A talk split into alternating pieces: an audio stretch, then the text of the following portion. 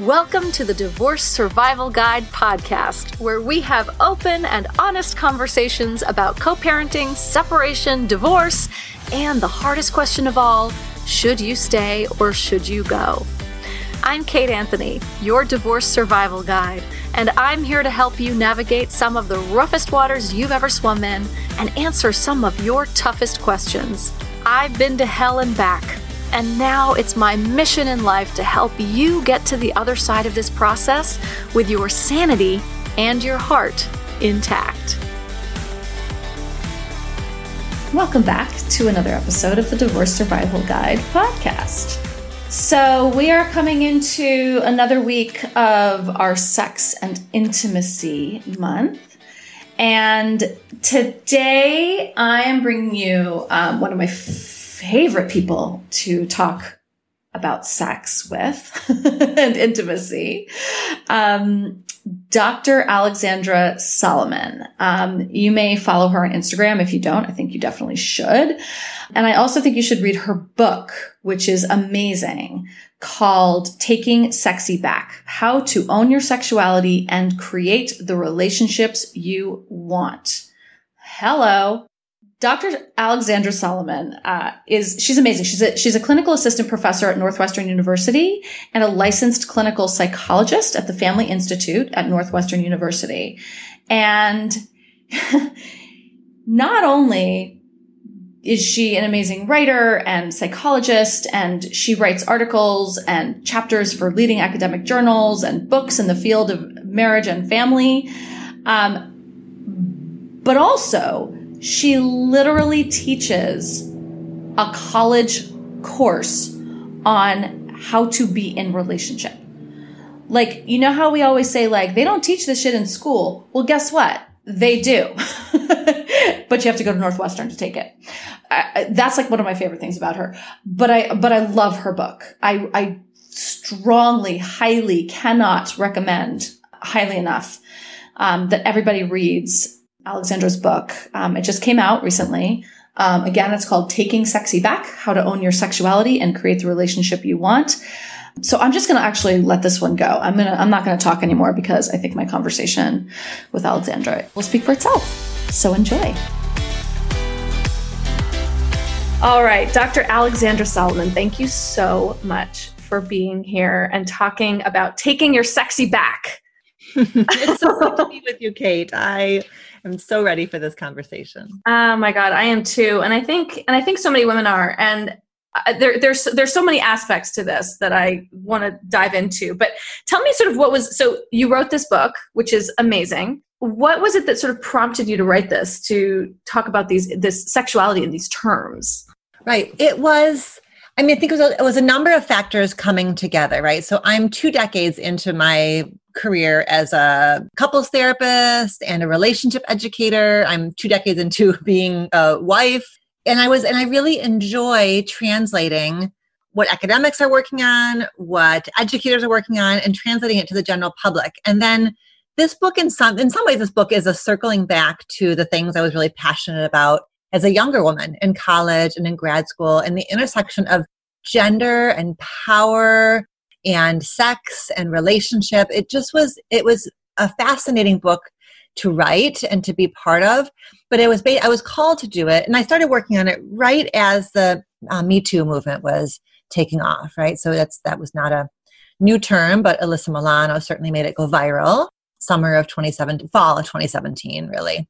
Mm-hmm. And so it, it was, I think it was the right moment for a book like this, where we're talking so much about the pain and the abuses that happen around sex, that I also wanted to make sure we were talking about the pleasures of sex and the reclamation and us taking back something that always should have been ours the whole time, which is our our relationship to our own erotic self. And so that's really where the book starts. It is couples therapy for the reader, um, between the reader and her erotic self. Like, who are we with each other? And that that has to happen before there's before anything else, really. I love that. I love that. Um, when I talk to my clients about, about sexuality, like particularly women who have gotten divorced and then had a relationship outside of their marriage, you know, like the new, the first one that's sort of sexually awakening, right? It's a very common theme, right? We all have that, right? And they have this sort of sexual reawakening with a partner, with someone new. And then that relationship doesn't last, and they're they're really upset and scared about losing the sex losing the sexuality that they discovered with their partner. And you know, I always say to them that that's yours, that what you found with this other partner and what you glimpsed with that other partner is an aspect of yourself that if you actually get to, that if you dig into and you start to own it and claim it as your own, then it's portable. And that goes with you wherever you go. Like, it doesn't belong to him. And one of the things that you talk about a lot in your TED Talk and in the book is about agency and women's agency over their own sexuality, right? And so often I think we attach it to another person. But what you talk about first is actually attaching it to ourselves.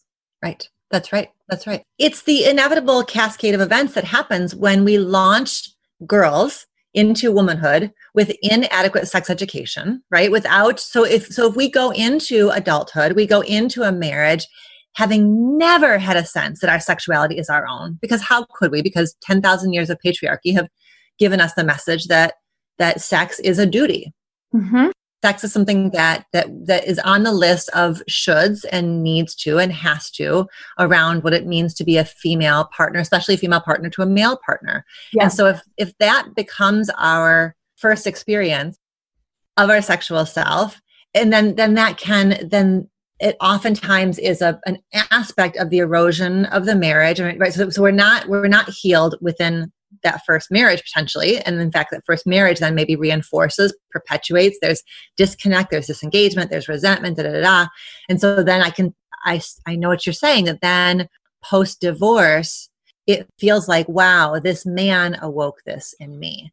Mm-hmm. And this is again, which of course that would be the thought, because it is this idea that men give us orgasms, right? Men make us feel good. So it's, so there's a, ri- and I love that then she's there with you to rewrite that story and can yeah. have reflected back to her, actually, this was, you entered into this experience differently, right? You somehow yeah, off the layers of trauma and pain and disconnect that were from your marriage, and you are discovering this part of you. And so I love, I love helping women connect with their sexy, no matter where they are. I would love for us to raise the next generation of girls to not have to reconnect, but to have that from the get-go. Absolutely. Right? Oh my God. Wouldn't that be amazing? That mm-hmm. would just be incredible. Let's talk about, let's talk about that. Like, how do we do that? Like, so we talk about, you talk about sex education and how it's not good. Right. And I, I love that you talk in your TED Talk about um, being a child of the eighties and getting under your covers on Sunday nights and listening to Doctor Ruth, because hello, me too. Oh, hell yeah. I love it. For for everyone else who's much younger than Alexandra and I are, Doctor Ruth Westheimer was a sex educator. And she was like, I mean, when in the eighties, she was like in her seventies, right? Wasn't she like, is she still alive? Yeah, she's still alive. Oh yeah, she's alive. She's well. She's tweeting about the pandemic. Potentially she was our age when she was doing that in the eighties. We always felt like she was so old, but she also has this very thick accent. She's like... And just in a deep wisdom, right? A deep wisdom. Like, you couldn't... She's a petite woman, but you couldn't knock her over. You tried. So she's just... She's rock solid. So yes, I'm sure to our teen ears, she sounded like just a wise, wise, wise soul. But she yeah. is, was and is. And she was the only person that I had ever heard talking about sex, just like not like, just like clinically as it was, right? She's like, you know, you, you, you know, touch your clitoris, like whatever she would touch, she just like talk about it on the radio, right? It was awesome. But for us, we're hiding under the covers and we're listening to this, right? I don't, we had some like public access channels with like Robin Bird and things like that, right? That was porn, essentially, soft porn. But other than that, like no one was talking to us about this. So, Mm-mm. right? Will you talk, talk a little bit about how we receive sex education and how we would, how, how we should like, how we are changing and shifting the education that girls are getting and what we should see. Right. Well, unfortunately, I mean, the, the sort of punchline here is things haven't gotten better. In fact, in some ways you could argue they've gotten worse. So we're, you know, Gen X, we are part of a blip that was, we were educated around sex during the AIDS crisis, right? So we were the first generation to get the very, very front loaded, like have sex and you could die messaging. Right. That was fun. That was, yeah, that was, that was good, good times.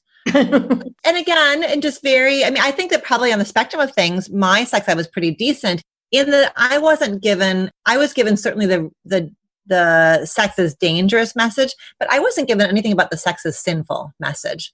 And I was so disturbed to hear, we, I had a lot of conversations with a lot of Uh, younger, you know, millennials and then co- current college students about their sex education experiences, and was pretty consistently horrified around direct teaching that to have sex outside of marriage, to have multiple sexual partners makes you unlovable is one message, right? Dirty, unlovable, nobody will want you. But then there's a more subtle message that is sometimes given around if you have multiple sexual partners, you lose your ability to attach to people. You can't, lo- you can't love and be loved anymore. Which is another just sort of twist on the fear-based theme.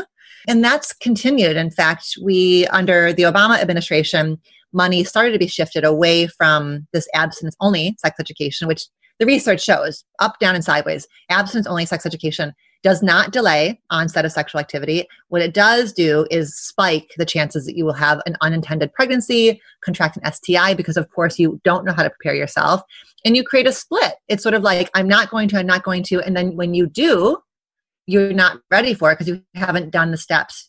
Right. Okay, so that's not working. We were talking to kids about how to negotiate. Here's what I'm ready for. Here's what I'm not ready for.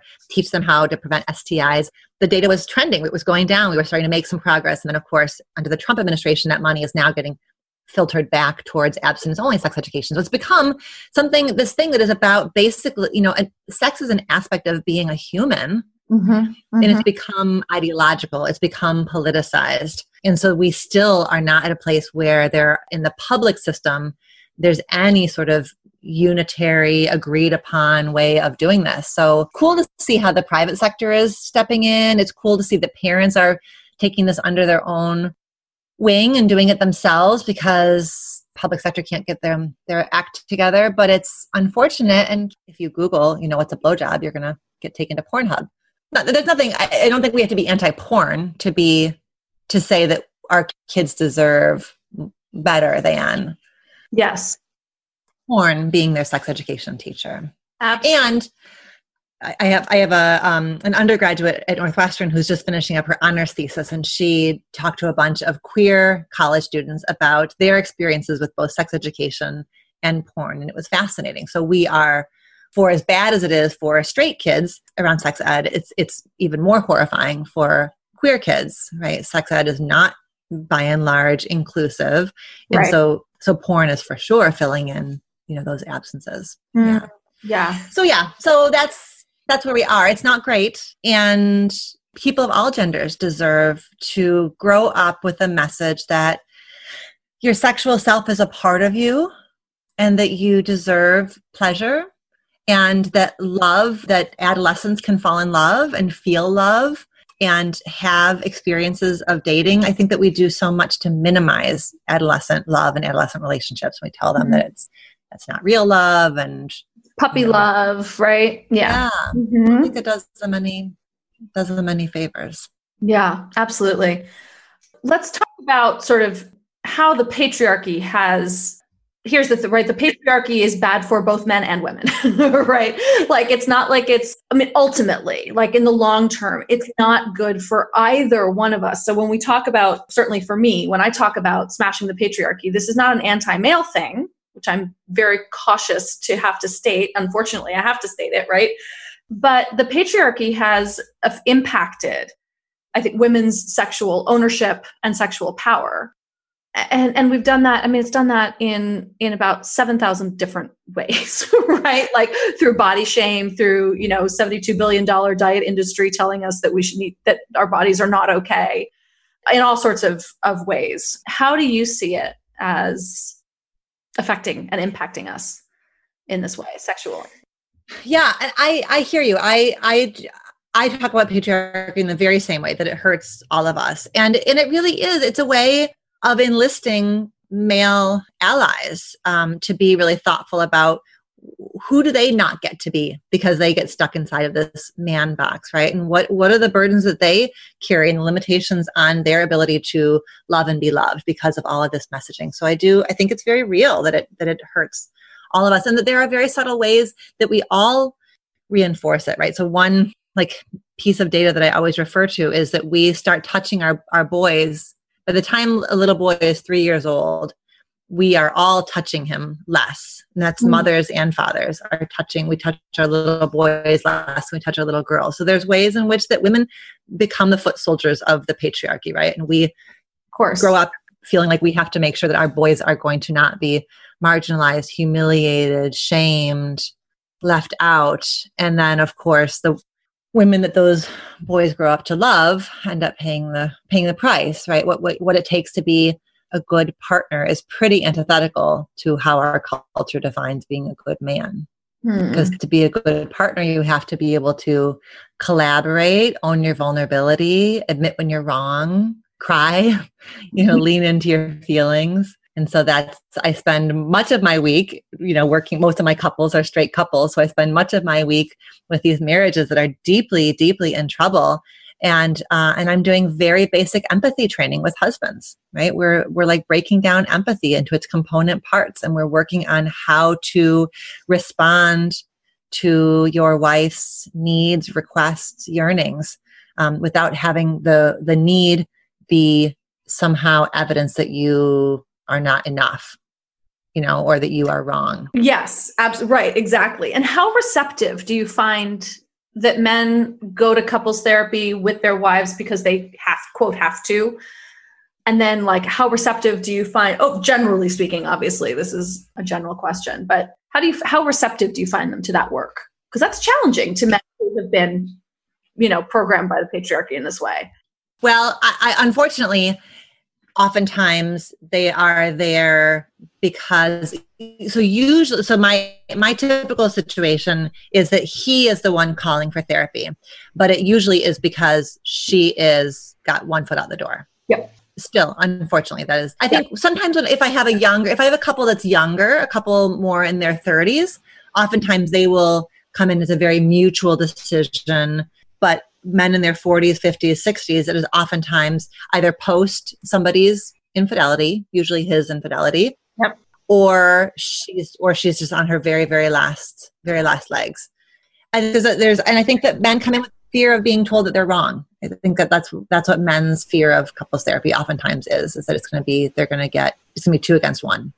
Yes, and so I have a lot of women who are in that space who have been like asking and asking and asking and asking for therapy for years, and now they're done, and their husbands are like, wait, wait, wait, wait, I'll go to therapy, and they're like, okay, fine, fine, find someone. You find, because I have been doing, I've been doing the legwork for, you know, ten, twelve years. If you want to go, find someone. So it doesn't surprise me that you see a lot of the men um, making the call, right? And God, I just, yeah, th- that's the part that just breaks my heart, right? It, it breaks my heart because so many of these men really don't want to lose their wives, right? They really don't. That's right. And we as a society and as a culture have not set them up to be in healthy relationship, right? And it's just, it's so, so tragic. It's why I love that my week has these two parts. Like one is sitting with, you know, my, my couples tend to skew older, and then I get to sit with um, college students, right? And do this big, I do a big, elaborate, in-depth relationship education course with college students. And I tell you what, there are tons of men in that class and they want to get it. There is a particular kind of pain that men who are doing this work have to confront, which the loss of who you thought, what you thought it was to be a good man, the loss of looking at ways in which your father didn't measure up, or grand, grandfather, and how to hold on to all of that. But that is, it is really, it is breaking those patterns and those cycles. That's really, it's courageous and it's beautiful and it's yeah. sad. Oh, I, I think it's amazing. The course that you're talking about is your Marriage one oh one, right? And I, and I think, right, is that right? Yeah. And I just think it's amazing. And I want that, I want that to be like curric, that should be curriculum in in like every college across the country and, and in high school, right? Like we should be teaching how to be in relationship with each other from the get-go. So I just, I love that you're doing that. It, it just, it like makes my heart like flutter. Like we all wish we had that, right? We all wish we had that, that class, for God's sake.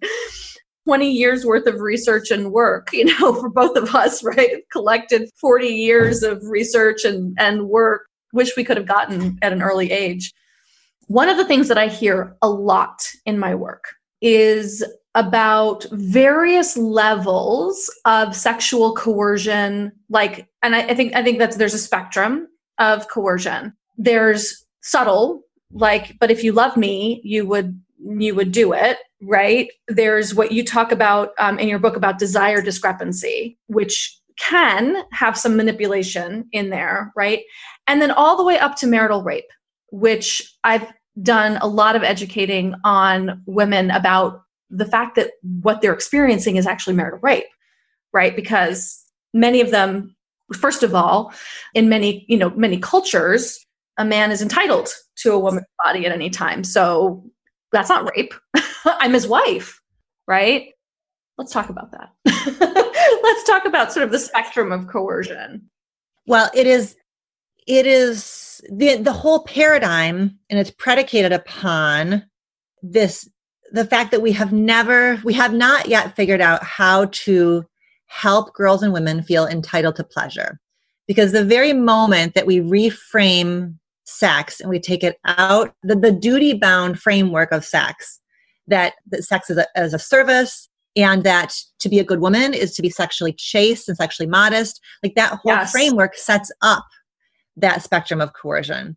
Versus if we told girls from a very early age, you know what, there's a part of your body that feels real, real different to touch.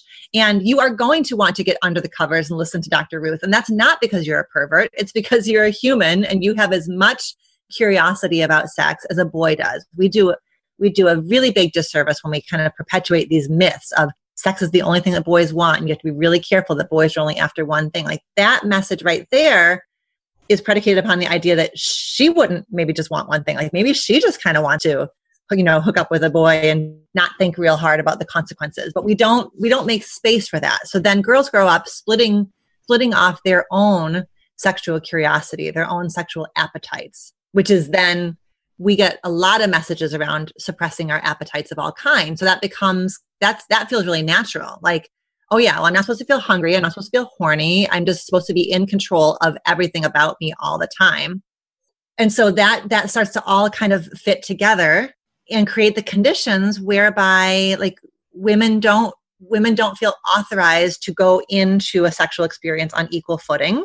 And men don't go into a sexual experience thinking that women need to be on equal footing, right? Because even how we teach consent, when, when we teach consent, we often teach no means no. Right. Which is so bare bones minimum, versus another model, which would be like great sex is like a jazz improvisation, right? Like you're, you're both playing off each other. You have different instruments, you have the same instrument, but you're basically kind of riffing and flowing. And what makes it good is that you're kind of in sync and vibing together, which is just a very, very different, it's a different way in. Everybody gets to go into a sexual experience on the same footing with the same amount of power and voice and agency. But we can't get there until we start to bust up some of these myths. And the and the myth that male sexuality is inherently predatory, right? We, that's the other myth, is that male sexuality is inherently dangerous and therefore everybody has to just be on lookout. And that's really all we right. can do is contain it. Like that's those those stupid dress code rules, right? Where a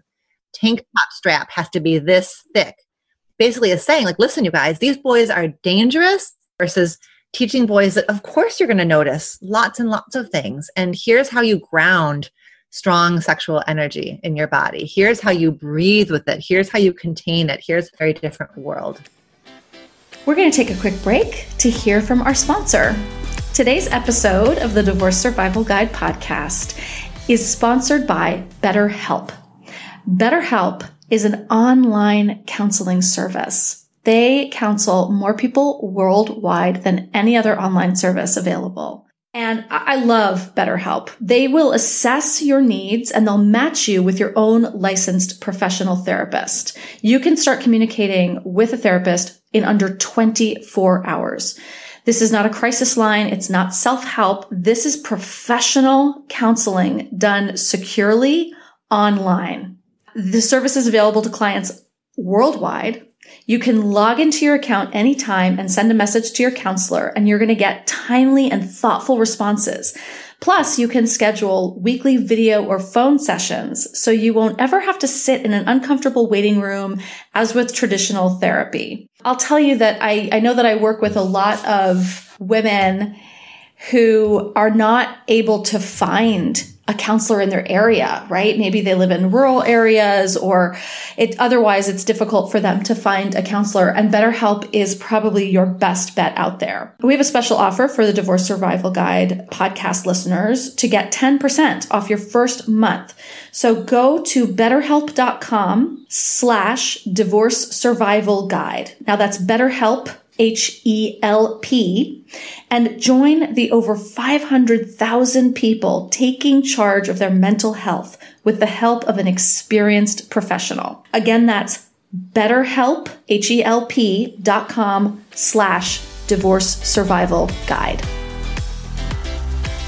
So we were talking about being on the same footing, right? And being on the, the same level of agency and power and all of that, right? And the thing that comes to my mind when we talk about that is is trauma, and how, like, certainly as a woman of my age, right, the amount of sexual trauma that I've already experienced in my life, it feels to me, um, and I could be wrong, but it feels to me like any sexual relationship I enter into, I'm not going into on an equal footing, right? And you you talk about that sort of triangle of risk. I can't remember all the other all the other two the other two things are in that, right? But it feels to me like my risk is higher as a woman who has suffered sexual trauma, sexual coercion, who has been raped, who has was molested as a small child. Like, I mean, the list goes on, right? And I I, I sort of downplay that because it's like, yeah, I'm, I'm a forty-nine-year-old woman who grew up in the seventies and eighties, and like, of course, right? And I'm, and that's that's a fucking horrible, sad state of affairs. But most women listening to this will have had some form of sexual trauma. And so it doesn't feel like I'm, right, my level of risk feels a lot higher. And by the very nature of being a woman, in which I'm taking a man inside of me physically. Mm-hmm. So how does that square? Well, it just, as you say it, it just, it speaks to the urgency of male allyship.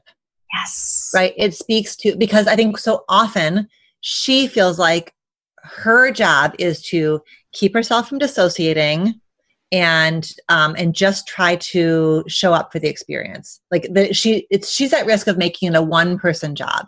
Managing my sexual trauma and how it's going to get activated when I make love to this partner is my job to take care of. She makes a we project into a me project. Mm-hmm. So it's so I want men to be able to hold space to be an intimate ally. I mean, I like I get chills saying it out loud, because I tell you what, like the times that I have the privilege of working with a couple where one person is healing from trauma and the other person is like, help me help you. Like, mm-hmm. I want to understand it. I want to be with you in it. I want to, I don't want to trigger you.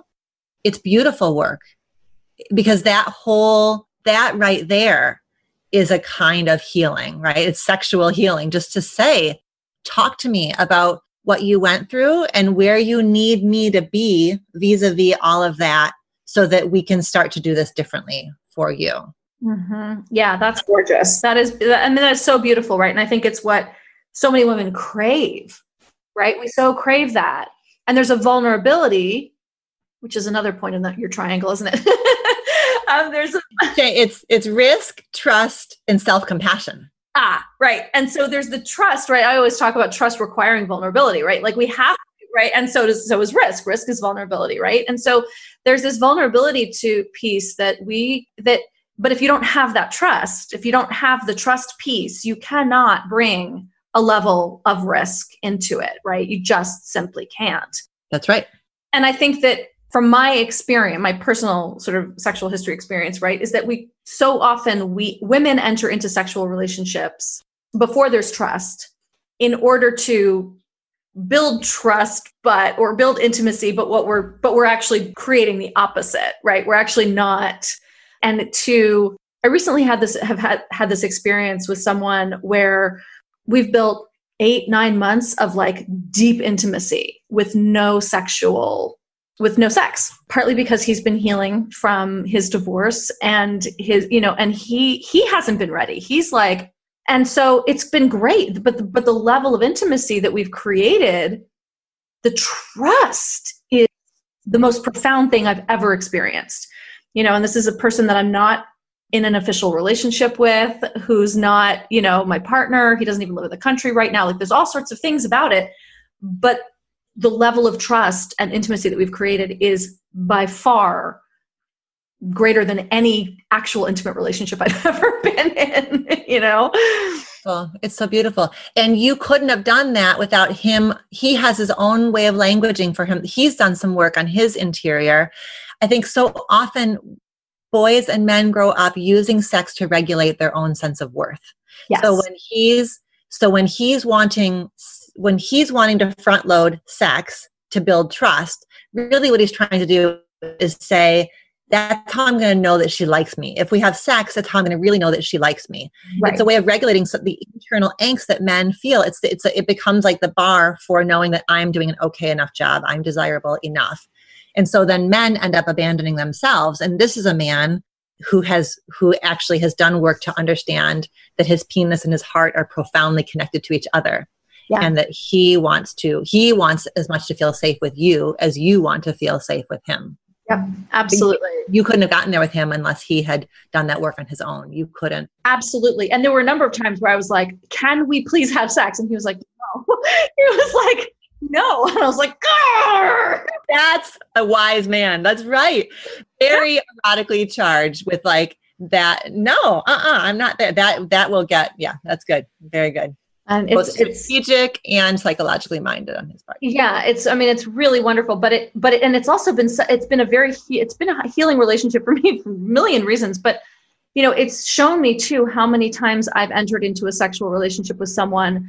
I am the classic codependent woman, or have been, who has used sex to get love, who pretended sex equals love, and it has gotten me everything but. You know, like everything but. Yep. Yeah. Yes. And it is, and I think you're, you're speaking to uh, the way that you're talking about it as that is part of your narrative. You are at risk of doing that because part of, part of surviving trauma, part of how one survives trauma is being able to exit the experience, right? So that sort of abandonment, distance, self-abandonment, taking yourself out is how one survives trauma. It's a, it's an incredibly important coping strategy in the to survive. Yeah. And it's so much the nature of being a woman is sort of like not checking in with ourselves anyway. So it's like the trauma and the gender socialization play off each other. And then this whole expectation that we need to give sex to get love is a third. It's like, it's like a, it's like a three part unholy trinity of self-abandonment. And, and so you can see how this pattern just continues to play on itself. And it's so scary. It's scary to step out of. It's scary to, to say, actually, here's my boundary. Mm-hmm. And I'm not, it's not a punitive boundary. It's not a manipulative boundary. It is me speaking my truth. Yeah. And the most important thing in that is, is sort of not the most important thing, but something also very important in that is how that's received, mm-hmm. right? Because if it is received well, right, it, the, the the trust just like, it's like right there, right? If someone says, you talk, you you tell this great story in your um, TED Talk of one of your students who was with a, with a man and what was it? He said like, he was asking for consent, right? And she said, will you tell it? Because it's so it's so sweet. it, in some ways, it's a little bit like what, what you're going through with, with this man that you're dating where he's like, he's like, no. And you're like, oh, really?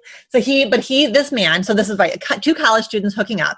And the guy says to the, my student, the young woman, the guy says, can I take off your shirt? And she like shrugs her shoulders. That's what she always does because that's how she goes through sex is it's just sort of like, she just kind of she's just the brake pedal. And if she doesn't need to put on the brakes, then the guy can keep going. And he stops kissing her. And he's like, uh-uh, I'm not taking off your shirt until you tell me that you want me to take off your shirt. Right. So he like flips the script. He's like, I'm not going to settle for this. I'm going to keep going until you say stop. Like, that's not what I want. I want you to figure out what the hell you want from me. Like, what do you want us to do together? And it was, she wasn't doing the shoulder shrug because she was trying to be whatever, coy, cool. manipulative. Right. Yeah. It was just the only option she thought she had. Right. So it's so amazing. It's just so, I always say like consent is so hot. Really, like when someone is genuinely asking what you want and if you want and can I and do you and do you want, right? Not just can I, but do you want? It's like, oh my God, it's such a turn on. Because what because what what that man is saying to you is like, I am I'm my power is grounded. Like I know exactly where my power center is and it's grounded. It's available, but it's not intrusive. Like this is, I'm offering you something, but I need you to ground yourself and figure out what, what you want. It's very, it's very powerful, right? We, it's not power over, it's not dominant power, mm-hmm. but it's for a man to be able to kind of hold on to his own center. Like he's not asking like, am I doing a good job? Which is kind of, that's kind of not so hot because it's sort right, of, oh yeah, right. No.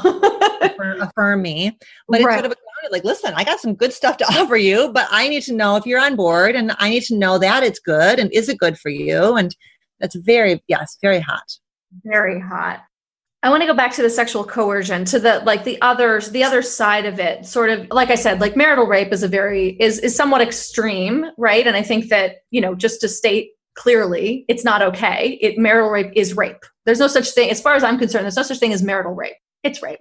And arguably made worse by the fact that it's someone that you're married to and should have a trusting relationship with. But what about what about um, desire discrepancy and how how couples navigate that, and you know the good ways they navigate it and then the really not good ways that they navigate it, because that's where some coercion, some like fucked up coercion comes in. That's right, absolutely. So desire discrepancy is completely unavoidable in a long-term sexually monogamous relationship, right? The chances of two people wanting the same kind of sex at the same frequency is just, it's not realistic at all. It, and it tends to be the case that couples fall into a pattern of one person being the higher desire partner and one person being the lower desire partner. And the problems come especially, it, it's a, it's an especially problematic situation around coercion when it's a straight couple and when he is the higher desire partner and she's the lower desire partner. Right. So part of what I'm trying to do in this book is help women feel empowered enough that they can feel able to articulate what they would be up for, what they wouldn't be up for. And because that's a piece of it, right? Is is if she if she gets like locked into this whole, it's my duty, it's my responsibility, I should give him what he wants, it, that just kind of keeps the cycle going. Mm-hmm. And if she and if sex doesn't feel good, right? If she's having sex, it doesn't feel good because she doesn't She hasn't explored her body. She doesn't know. She's sort of bought into this idea that penetration equals sex, which we've all, by the way, bought into, which is, I think that makes the problem worse, right? So we say that sex is penetration, right? That's sort of, right. If you say the word sex, that's what someone, what comes to mind is penis and vagina sex. Right, right. It tends to not be the thing that feels the best for women. So oftentimes she's set up from the get-go to not enjoy sex that much because it's sort of like, he may touch her for a little bit before he gets to stick his penis in. Well, who the hell wants that? So Not then, right. right. But if he, but if he hasn't learned, if nobody has really taught him, listen, dude, like that's your, your whole body is, is a pleasure center for you, right? Like when she touches you in all these places, actually, it feels really good for you. And your body is more expansive than just your penis. And by the way, her body is more expansive than just her vaginal opening. And there are parts of the, the like sort of the, the pleasures of the journey versus like we do some stuff to get to the goal of penetration. Mm-hmm. So I think all of, I think we, we are set up for desire discrepancy because we have these very narrow definitions of sex. And I think couples resolve it in healthy ways, in all kinds of ways. I think one option is that she may say, I'm not really available for penetration tonight, but I would be more than happy to give you a quick blowjob. or I'm not available for anything, but I would love to hold you and, and, and talk to you and be with you and be near you. And I love you and you're sexy, and not wanting you tonight is, is says everything about my stress level and nothing about your attractiveness. So I think mm-hmm. so we, we can soften the blow by, you know, by giving a bit more context. Cause I think what often happens is he feels rejected. Right. And she feels guilty. Mm-hmm. That's, and that's where the, that's where the problems start. Right. So the, I think, and, and the problem can begin with, how do men handle rejection? How has our society, or the patriarchy, everything back to what we were talking about before, how does it teach men to handle rejection? It teaches them to reject, right? I never wanted you anyway, or right? Be or push harder. No, don't take no for an answer. Mm-hmm. Right, right. That's where the manip- manipulation comes in. Is that if he if he doesn't if he can't tolerate rejection, and he's going to meet her rejection with either pouting, mm-hmm. or you know trying to build a case, which also isn't very sexy, or guilt tripping, then sometimes she will just do it because she doesn't want to go. She's trying to bypass that whole that whole cycle. So you're yeah. right. A lot of it is helping helping men have, have tools for tolerating, reframing rejection, because it isn't. It is saying I'm not I'm not available for that activity tonight. It's not a rejection of you as a person. It doesn't have to mean that. I think so often there's that false equivalence of, if she doesn't want sex, it means she rejects me as a person, or I'm not getting something I feel entitled to. Right, right. So, and the pro- and a lot of the problem too with women, right, is that then we say yes when we don't want to, right? We're like, okay, I'll just appease him tonight, right? That keeps us further and further and further away from understanding and owning our own sexuality, right? If we're only having sex because he wants to, because it's my duty, because I just want to keep the peace, because whatever, then we're not exploring, we're not open to exploring our own sexuality, because sex is just something we do to keep the peace. Absolutely. Right?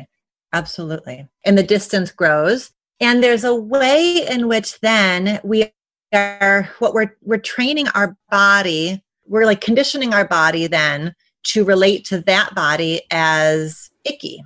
Right? Like if I'm, if I'm having sex with you, but I don't want to be having sex with you, what I'm pairing together are your body, your scent, your touch, your breath. I'm pairing that with ick, resentment. So, so we actually, in, in an attempt to solve the moment, we create the conditions for a deeper problem, which is now my body is becoming increasingly hardwired to be disturbed, disgusted, angry by your presence. And that right there is a massive intimacy killer. That is. Is there coming back from that? I think one thing is flipping the polarity. Like I think one way that couples can do this is that is the higher desire partner just says, I'm done. I am neutral. You come get me when you want some. Mm-hmm. You know, we will, we are on your timeline. We are taking your lead. We do what you want, when you want, how you want. And that's it. It, it can be incredibly healing. So if, if, if the high desire partner says like, okay, I'm now like basically that you have control, you have that can, you said that can be really healing for.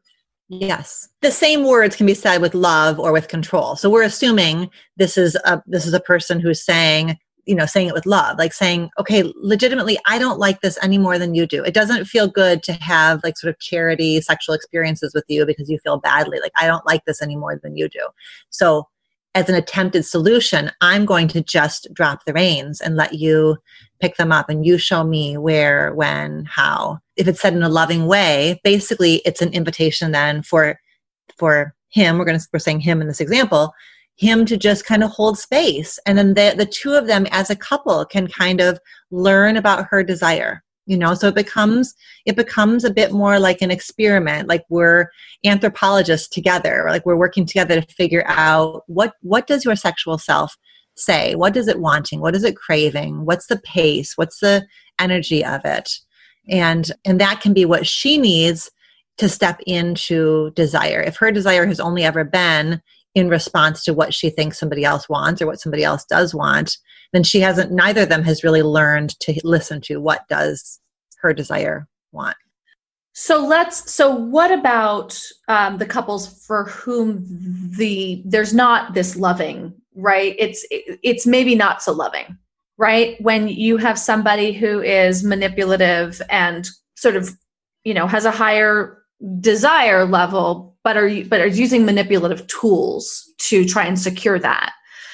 How do you, how do you recommend couples talk about this? Women, If, if let's say, I mean, just because I, I work with women, so I'm hearing these stories from women, right? So, you know, and I'm sure it goes both ways, but how do, how do we talk about this safely when it doesn't feel that safe? Right. Right. You know, it's, it's such a dicey conversation, isn't it? Cause I hate the idea of us telling women they need, they need to do more on their side of the street in order to make this problem different, because right. Because it really is, I mean, every sexual problem is a couple problem. So this is a couple problem. And I don't know I, when somebody's using, if, if our, if our man in this situation is using manipulative techniques, it is either he's got an investment in control or he has a very, very small toolbox, right? He just doesn't have, it's a default. He doesn't have other ways of doing it. He's unskilled. Yep. Under the, that scenario, that can be fixed, right? He can, he can get some more tools. It's got to be through couples therapy or through men's work or through his own individual therapy. He can get those, he can understand what are the traumas or hurts or wounds in his life that led him to equate sex with validation. What are the stories? What are the ways in which privilege has blinded him from the, his entitlement and the behaviors that he does when he feels entitled to something? He can do that work. She can't make him do that work. And unfortunately, the more she says, this isn't okay under this scenario, the more he's going to say, yes, it is. And I wouldn't have to do this if you would just. Right. So that cycle has to get broken and she can't do it. She can make a choice to not participate in the cycle anymore, right? She can just say it is, that is not actually seductive. You, your guilt tripping is not, nothing happening in my down there. It's not a turn on. Right, right. She can give that feedback, you know. Because, right, exactly. And and I think that's important, right? I think that in and of itself, from an agency perspective, that a woman could could have the the agency and the confidence to say to her husband, what you're saying to me right now is actually not turning me on. So if you're if you want to ha- engage in a sexual relationship with me, like that's not doing it. And in a in a controlled dynamic like this one that we're talking about, That in an, that in itself would be radical for her to say. Sure, sure. Right? For herself to have that much agency to say that to a, to a partner, right?